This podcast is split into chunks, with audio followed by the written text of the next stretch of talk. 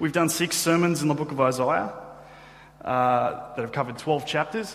Um, this sermon covers chapters 13 to 27 of Isaiah. So buckle your seatbelts.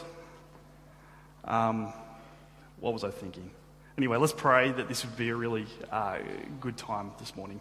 Loving Heavenly Father, we thank you for your word.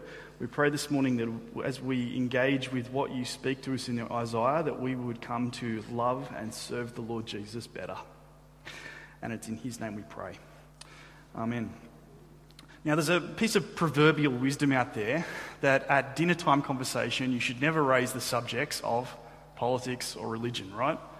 People aware of this? Yes. I, I, have you done it and got smacked down? I don't know. Um, I'm going to talk about both of those subjects this morning, so prepare for a sermon full of really bad dinner time etiquette, basically. Um, God has a lot to say about politics, He has a lot to say about nations. And chapters 13 to 27 of Isaiah are all about nations. Um, as, as Christians these days, we, um, we often just think in terms of individuals. Um, it's, uh, there's reasons for that. How do you become a Christian? through faith in the Lord Jesus Christ. That's an individual thing. You, you yourself need to trust Jesus to have your sins forgiven. It's an individual thing. So there's a reason we talk about individuals more than bigger groups like tribes or nations. However, God's got a lot of things to say about tribes and nations. He's got a word to say to the nation of Australia. He's got a word to say to every nation. It's what we see over and over again in chapters 13 to, uh, to 23 of Isaiah. Sometimes Christians only think in terms of individuals. And so you think, well, I'm a Christian, it doesn't have anything to do with national policy. I don't have a word as a Christian for the moral fibre of our nation. I can't call our leaders to justice and righteousness, those kinds of things. I think in this part of the Bible we learn that actually we can, that God does care about those things, and that as Christians we should have concern for those things. We should care about where Australia is heading and what God has to say to Australia. Now, as, as we get into the book, you'll see these words. Um, each, each of the, the, there's prophecies against a bunch of nations around Israel, basically. Um, and you keep seeing this a prophecy against Tyre. That's how it's written in your Bible. Another way you can translate that is um, the burden of Tyre. Um, there's a reason they've translated it that way. But think about it for a sec. If you see the heading, it's a prophecy about a place, starts with a prophecy against Tyre. What do you think follows? What, what, what do you expect to follow? A whole lot of bad stuff, right? it's pretty clear, it's entirely negative. But if you actually read the prophecy against Tyre, and especially some other places, you find it isn't entirely negative at all. And so the burden of Tyre might be kind of a more accurate way to think about it. God has a burden with nations.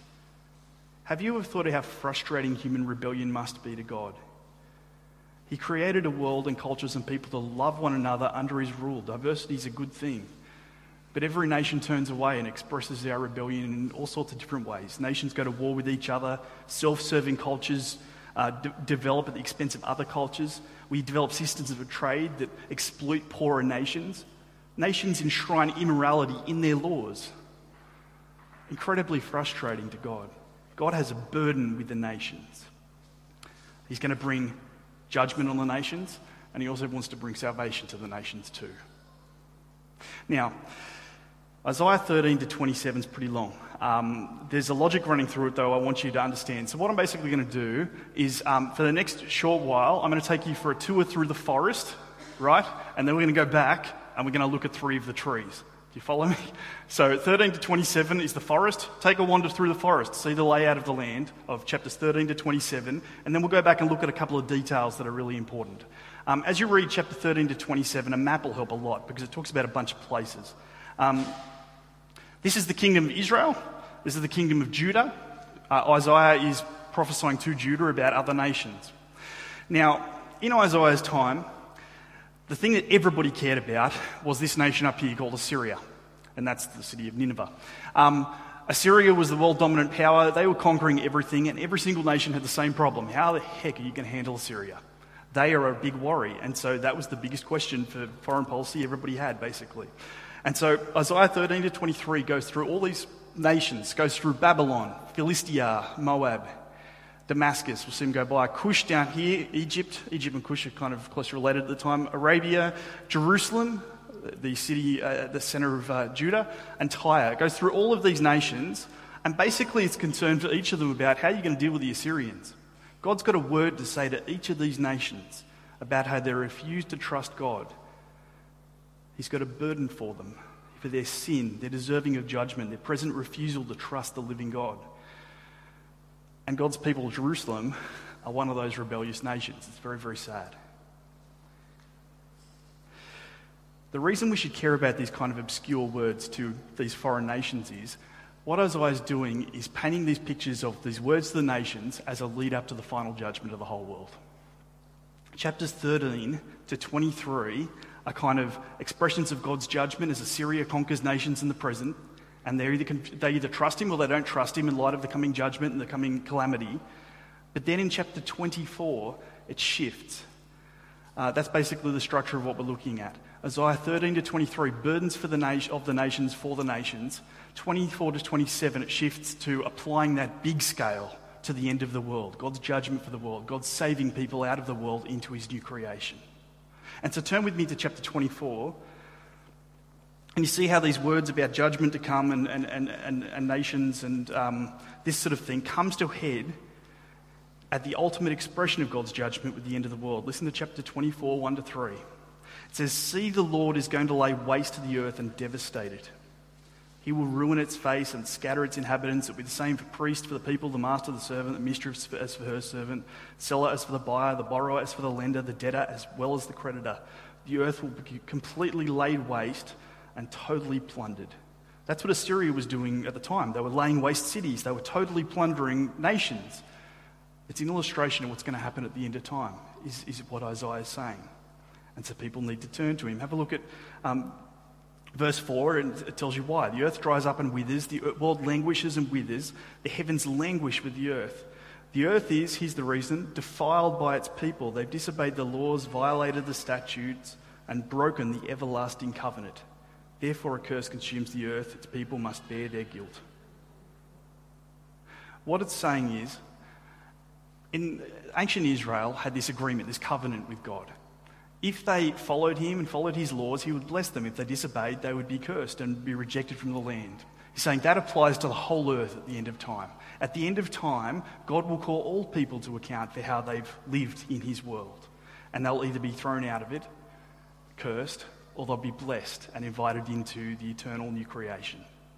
And so that happens. It's not all just negative. Come to chapter 25, and we hear about the positive side of it. Chapter 25, verse 6.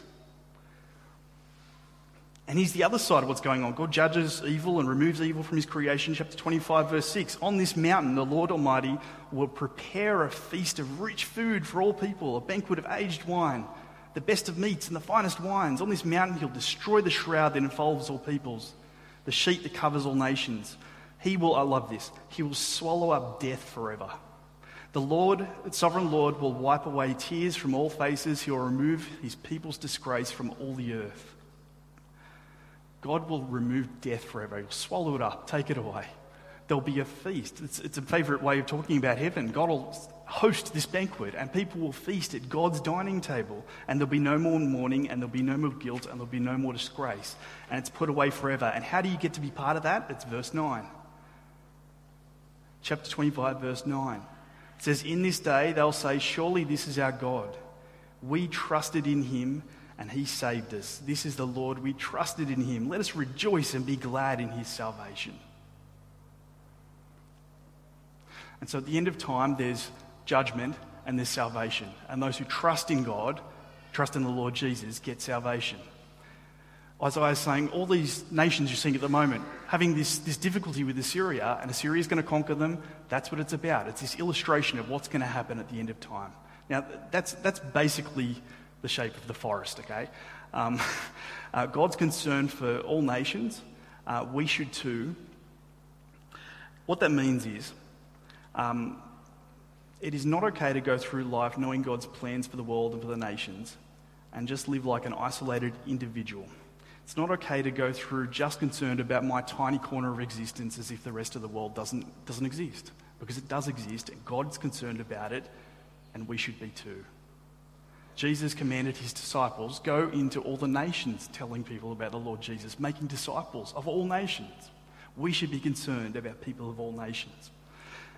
Now, we're going to go through and have a look at, at, at some of the bits some of the trees in Isaiah 13 to 23, some of the individual words he has to say about these nations.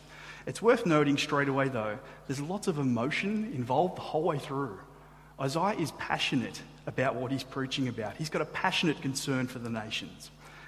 And so, what these chapters teach us, I think, is that we need to develop a heart for certain things. I'll tell you what those three things are now, so you're not, not taken by surprise. Um, the things we're going to have a look at, we need to develop a heart as Christians for world mission, that all people would come to know the Lord Jesus, all nations. We need to develop a heart for our invincible nation, invincible inverted commas, a nation that's convinced it's invincible. We need to develop a heart for the refugee in need. There are three things we're going to have a look at. Just turn, turn please, to um, Isaiah chapter 19, which is the one that uh, Jeff read for us just a moment ago. It's a prophecy uh, God speaks about Egypt. As Jeff read it, um, I'm not going to go through all of it because it's, it's, it's, long, but basically, you read it and it talks about how God's bringing judgment on Egypt for their sin. And uh, if you know the book of Exodus, where God frees Israel by bringing judgment on the Egyptians, it sounds like the same thing's happening again. But then in verse 18, it completely shifts. Chapter 19, it really helps to have a Bible if you've got one there. Have a look at chapter 19, verse 18. Completely shifts, and listen to what it says. In that day, five cities in Egypt will speak the language of Canaan and swear allegiance to the Lord Almighty. One of them will be called the City of the Sun. Uh, in that day, there'll be an altar to the Lord at the heart of Egypt and a monument to the Lord at its border. Egypt's been converted. Verse 20, it'll be a sign and a witness to the Lord Almighty in the land of Egypt. When they cry out to the Lord because of their oppressors, he'll send them a savior and defender, and he'll rescue them. The Lord will make himself known to the Egyptians, and they'll acknowledge the Lord. They will worship with sacrifices and grain offerings. They'll make vows to the Lord and keep them. What's going on? Egypt has become Israel. The people of Egypt have turned to the religion of Israel and devotion to their God. And if you know the Old Testament, you, you, you notice some of the ways it's, it, it's described there. They called out for a savior and defender. The book of Judges is happening for Egypt. They're doing um, offerings and sacrifices and grain offerings. They're doing Levitical priestly offerings, like, like in the book of Leviticus. They've become Israelites. They've turned for salvation to the God of Israel. It's kind of a bit like our McDonald's chains pop up all over the world, just the same thing. It looks the same wherever, has slightly different menu, but it's the same thing. It's the same flavour everywhere. It's kind of that kind of picture. You've got Israel's religion, knowing the true and living God, popping up in Egypt and other places as well. And the last bit is absolutely extraordinary. It's This picture of the end of time. Have a look at uh, verse 25.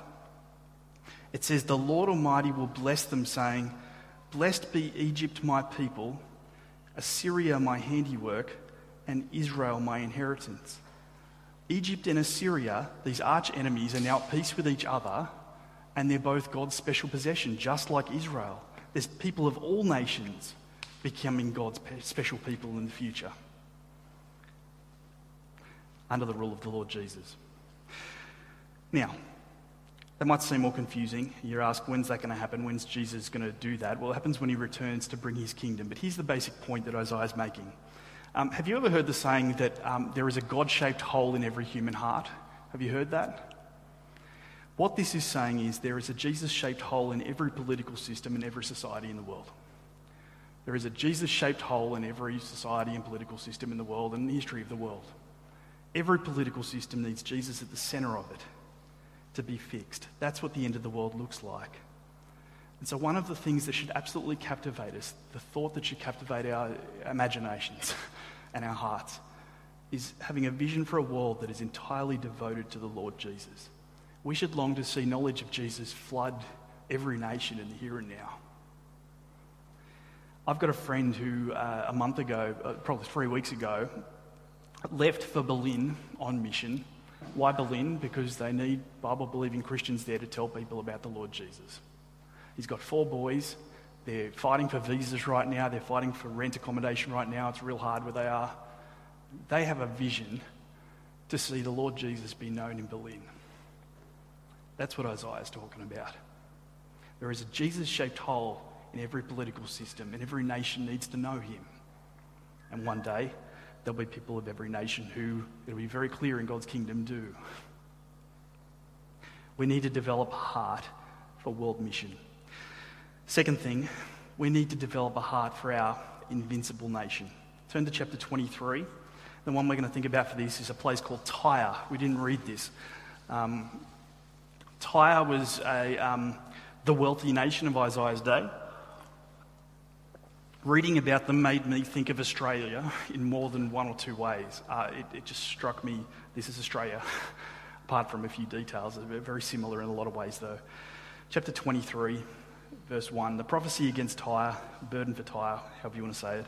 Wail, you ships of Tarshish, for Tyre is destroyed and left without house or harbour.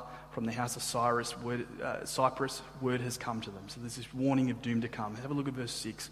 Cross over to Tarshish, wail, you people of the island.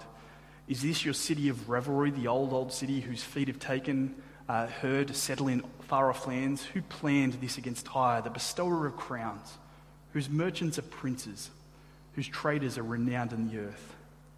The Lord Almighty planned it to bring down her pride in all her splendour and to humble all uh, who are renowned on the earth.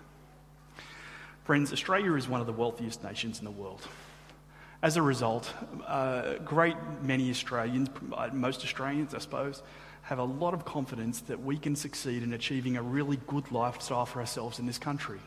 We're proud of it. We think we can do it on our own. We can stand on our own two feet and do life and do it well and succeed and be rich and be affluent. Australia is also one of the really difficult places to tell people about Jesus and see some response. It's a really difficult place for people to take Jesus, to consider the claims of Jesus in a serious way. And those two points are closely related. You see, we're so confident in our wealth, we're so confident that we can do it ourselves. We have so much pride because of our wealth that we don't have a felt need to consider things like that. I remember doing evangelism outside the cathedral at Sydney, and um, there's people of all different nations there. And you can tell the people who live in Australia because their eyes glaze over when you want to talk to them about this stuff. They don't want to consider it. People who have just come from other countries, they take you seriously. I hadn't barely experienced this. They take you seriously. I need to consider this. And they may reject it, they may accept it, but they take it seriously. They think about it. We have so much pride that we can't take Jesus seriously. And I'm sure many of you have tried to talk to your friends about Jesus, know what I'm talking about. Friends, sometimes in life, I think you see a level of pride that's so huge and so massively self deceived that there are only one of two responses you can have to it. You can laugh or you can cry. It's just so massive that there's no in between response. Let me tell you an example of one that you're going to laugh at. Um, who knows who this man is? I know a couple of you do. Kanye West. Do we know Kanye West? I don't know any of his songs, but he's one of the uh, biggest selling music artists of all time. I couldn't name one of his songs, I'm sorry. Uh, he's married to Tim, uh, to Tim, to Kim Kardashian. That's worth something. Sold six, uh, 21 million albums, 66 million digital album downloads. Um, he's also one of the most arrogant and prideful men that I have ever heard of. Unbelievable the stuff that this guy does and says. Unbelievable. Um, he's made a habit of getting up at award shows, some of you know what I'm talking about, and correcting the judges when they got wrong who should have won the award. He gets up on stage, grabs the microphone, and says, This person should have won. Very, very ag- arrogant, prideful man. But that's nothing compared to how the man talks about himself. It's actually a website you can go to called the Kanye West Self Confidence Generator. It says, No one loves Kanye more than Kanye. Channel your inner Jesus and become your own biggest fan with these self loving quotes and you click this button and it says, Give me more Kanye confidence, uh, sorry, Kanye evidence. You click, Give me more Kanye evidence. It'll come up with a quote from Kanye West to help you feel good about yourself. Internalize this. So let's just go through some. My greatest pain in life is that I will never be able to see myself perform live. These are real quotes. It's, I have like nuclear power, like a superhero, like Cyclops when he puts his glasses on. I'm like a vessel, and God's chosen me to be the voice and the connector. I'm so credible and so influential and so relevant that I will change things. Kind of makes Muhammad Ali seem humble, doesn't he? Uh, just extraordinary. For me to say I wasn't a genius, I would be lying to you and to myself. This is just a small sample, folks. Go to the website. It gets crazy. When I think of competition, it's like I try to create against the past. I think of Michelangelo and Picasso, you know, the pyramids. My goodness. Everything I'm not may be everything I am. In my humble opinion, that's a prophetic statement. Gandhi would have said something like that. Here's my all time favourite, though. The Bible has 20, 30, 40, 50 characters in it. You don't think I would be one of those characters of today's modern Bible? Oh my goodness. the, the combination of self confidence and pride with complete ignorance is astonishing, isn't it? It's, uh, you wonder who's putting on, but apparently he doesn't seem to. Give me more Kanye evidence. Go to the website. Sorry? Don't need more Kanye evidence. Go to the website if you need more Kanye. Yeah, well, it's, it's fake. You, you, you look at it and you go, serious question. How long do you think Kanye's Kanye evidence would last if he lost his ability to perform, his wealth, and his celebrity wife? And that's the moment when you realize that his pride isn't funny anymore. It's absolutely tragic. Absolutely tragic. You should pity the man despite his wealth. And Australia is full of Kanye. What do you think Australian wealth looks like from God's perspective? Well, probably similar to how ancient, the ancient wealth of Tyre looks to us. I've never considered being jealous of the people of Tyre. They are a long time ago and their wealth is gone, and now they're either in God's kingdom or they're out of it. And I don't envy them. I, I, I don't even think about them. That it's just Kanye evidence. It's fake. the pride of Tyre should break our hearts. It's no fluke that chapter 23, Tyre, is just before chapter 24 where God judges the world. Tyre, that's Sydney, that's Oran Park, that's Australia. That's why we need to persevere telling people about the Lord Jesus here. Because it's just Kanye evidence. It's fake. And they need Christ and God plans to bring down the pride of our nation. Third one, the refugee in need. Please turn to chapter 15. And I think this was the first reading we had. Another prideful nation was Moab. Moab the, uh, I think, oh, good, I've got it on the slide. Uh, there's Moab, I've just circled it for you. You can see how close they are to Judah. In 715 BC, Moab made the worst miscalculation they ever made. They thought they could take on Assyria. And they did, and they lost very, very, very badly. Moab was another very prideful nation. Isaiah talks about it in verse. Uh, I'm in the wrong chapter here. My goodness, I really am in the wrong chapter. What am I doing here? Ah, good. Chapter 16, verse 6 uh, it says, We've heard of Moab's pride. How great is her arrogance of her conceited pride and her insolence, and her boast are empty. You see, Moab was another prideful nation. They were full of Kanye but they had had their Kanye stripped away by Assyria. And so there's this picture in chapter 15 of grief spreading through Moab as they're conquered and just helpless. And the soldiers weep and the people weep and people die and people flee and they shave their beards off in, in grief. And it, it's just you don't need to know the geography. It's just town to town to town, grief spreads through Moab. Their Kanye evidence has been stripped away. And all they can do is mourn and run away. It's worth noting that Moab is not a nation that Israel liked. They weren't that likable to Israel. They were full of pride and they were kind of a pain in the neck. But have a look at what Isaiah's heart for them is. Verse 15, verse 5. My heart cries out over Moab.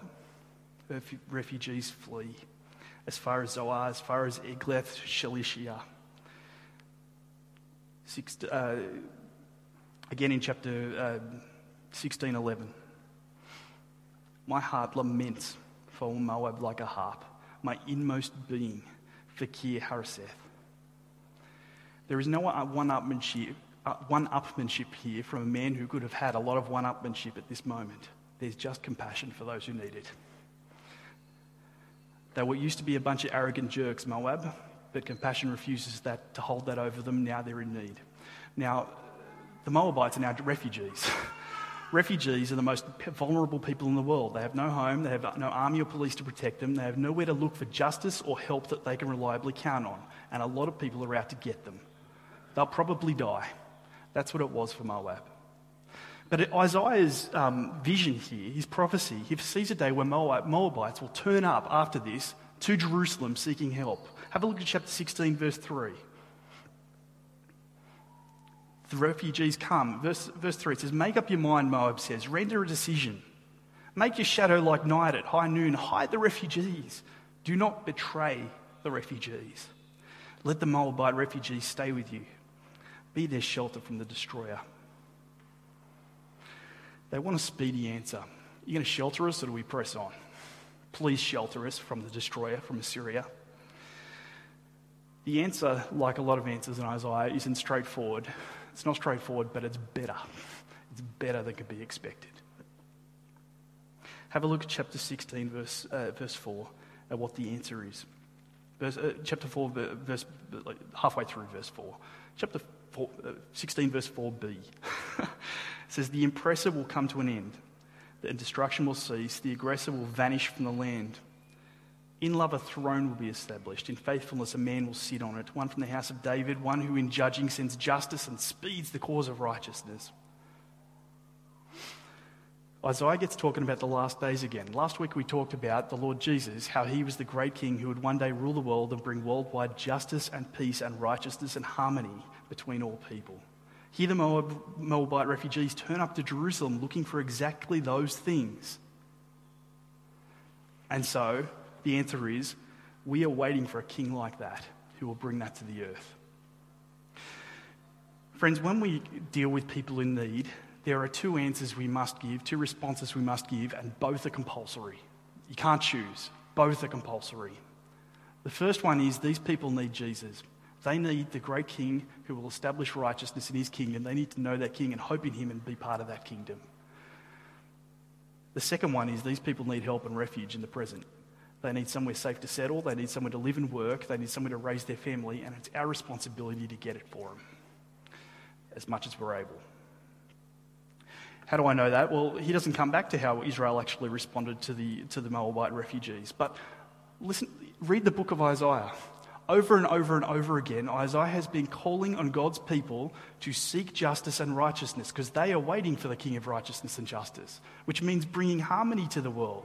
You can't say, here's my secure world, my personal faith in God, and I'm very devoted to God in this little space over here, and that's your problem way over there. That isn't compatible with Christianity.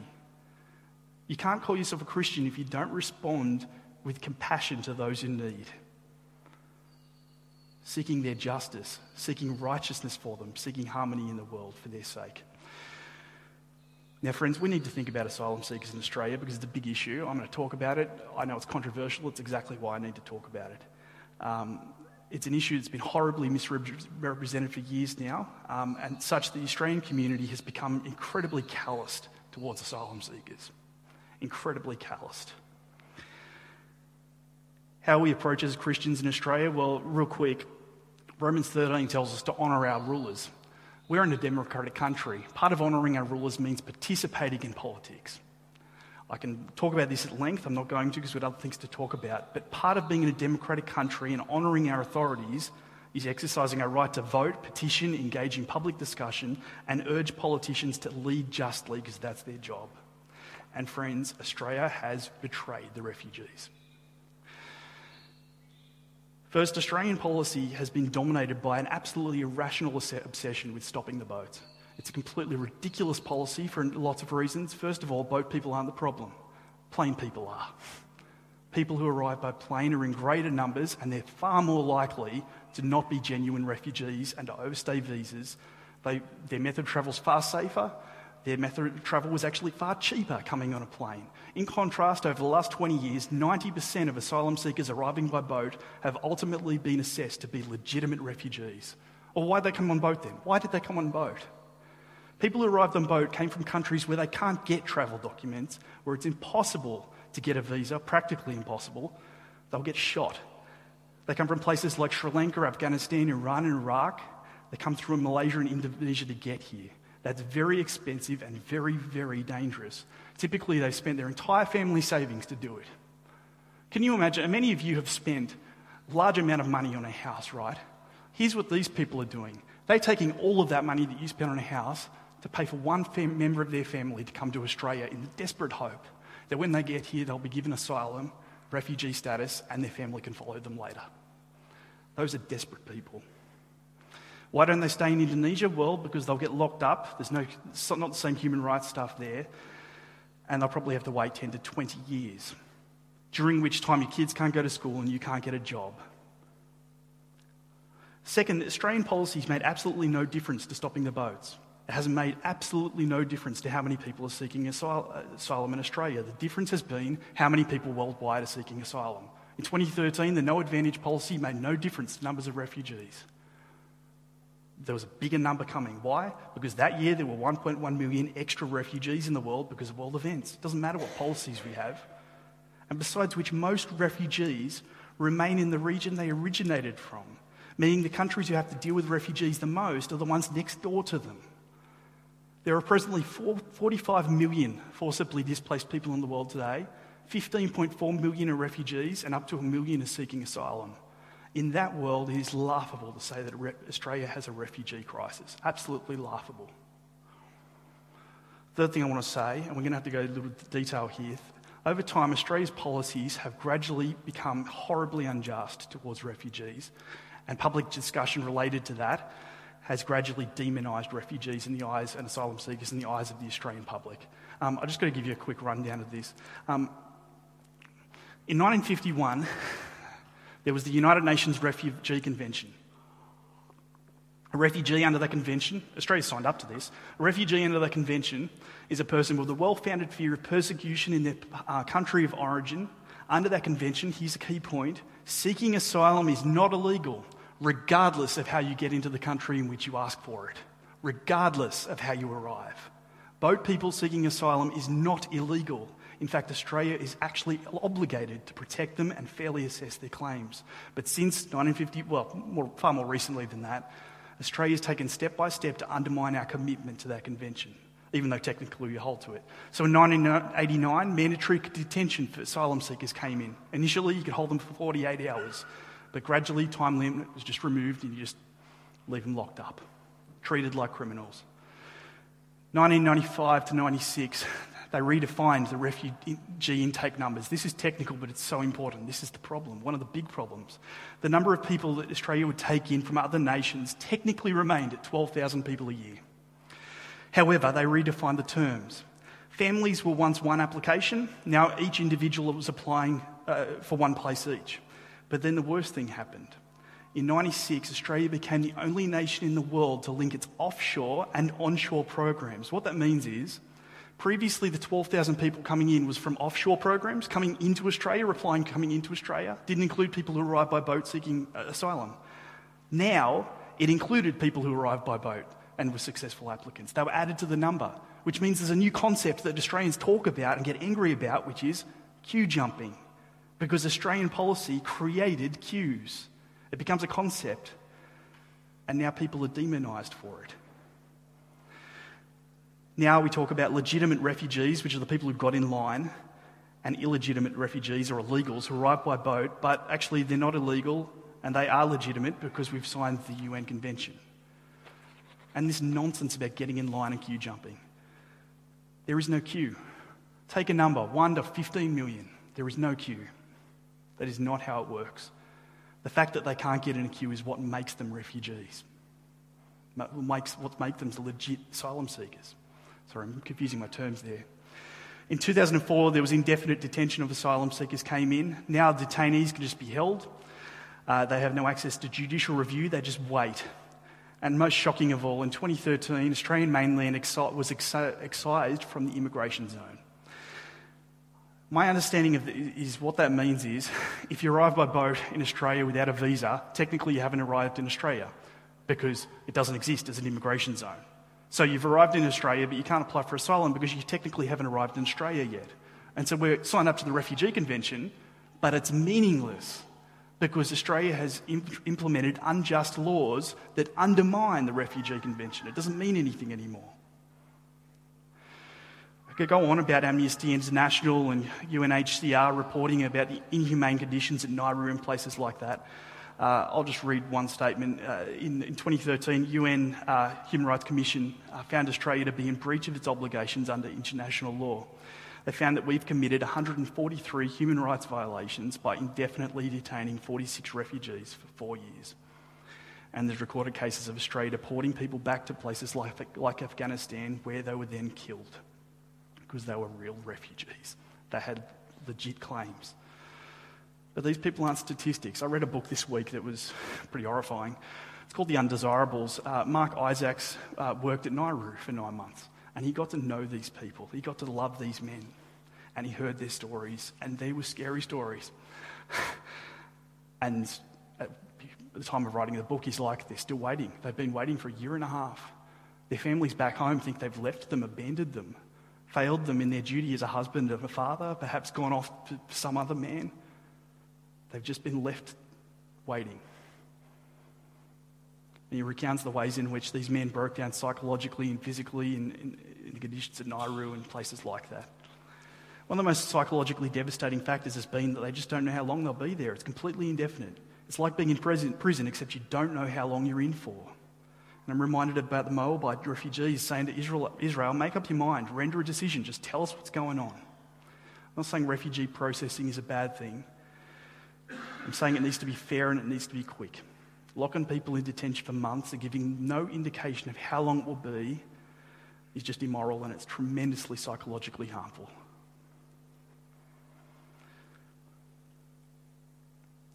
At present, there are 1,023 men locked up in Manus Island. There's 802 people locked up in Nauru, including 119 children.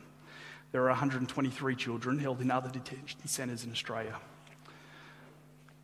The 1994 UN Convention on the Rights of the Child states very clearly that children are to, who are asylum seekers are to be treated as if they are accepted refugees because they are children. So, once again, Australia is in clear violation of our human rights commitments and agreements. Friends, this is our country. what are we going to do about it? I just, this is, this is gut wrenching, isn't it? The first response is compassion. Jesus teaches to love our neighbour, especially our neighbour in need. You might ask me, look, theoretical question, Matt, how would you deal with it if you were in charge? Call me naive, but I'd let them in. God gave us the world to share. I don't have the right to toss somebody out into the ocean because I bought it off my land and said, This is my land now. Leaving aside the hypocrisy of Australia doing that when the way our nation was founded was stealing it from other people. The world is out to share. And Isaiah has been saying justice, righteousness. Let's see legal procedures that are just and righteous and treat other people in a way that helps them participate in society and enjoy God's good creation. But I'm not in charge, uh, so let's talk about how we can make a difference. I'll, give you a few points of application before we finish. Friends, the first thing we need is a heart of compassion for refugees. As I said, my heart cries out for Moab. Our heart should cry out for the people of Nauru. Our heart should cry out for anyone desperate enough to get on a leaky boat and risk travelling through Indonesia to get here. They are desperate people. Second thing we should do is think about how we talk. In conversation, we need to stand up for the rights of asylum seekers. We mustn't tolerate people in our presence demonising them unfairly. Makes a big difference how people talk about it. Third thing I want to say is we need to pray. We need to pray for our government to implement merciful and just uh, procedures in this area. We need to pray, secondly, for God to raise up more Christian leaders in this area. I, I talking to a friend this week about issues like this. He's an Anglican minister, and we, we're just realizing I can't champion this in my position. I don't have the time. This sort of thing takes over your life. Um, and it should. There should be people for whom this is their life, championing these causes. We need to pray for God to raise up people like that to lead ministry in this area because it's a good, just cause to take over your life and be devoted to. Let's pray for people like that. Friends, we also need to sign petitions. It's Part of being in a democracy, we need to write letters to our government, to our local member, say we, we hardly disapprove of the injustice of the way people are being treated in our name, in our country, or out of our country because we won't let them in. There's a good uh, petition I'll, I'll post on the Facebook page later. Lastly, we need to take action ourselves. We can't urge others to act if we aren't acting ourselves. There's, the Love Makes a Way campaign is really good.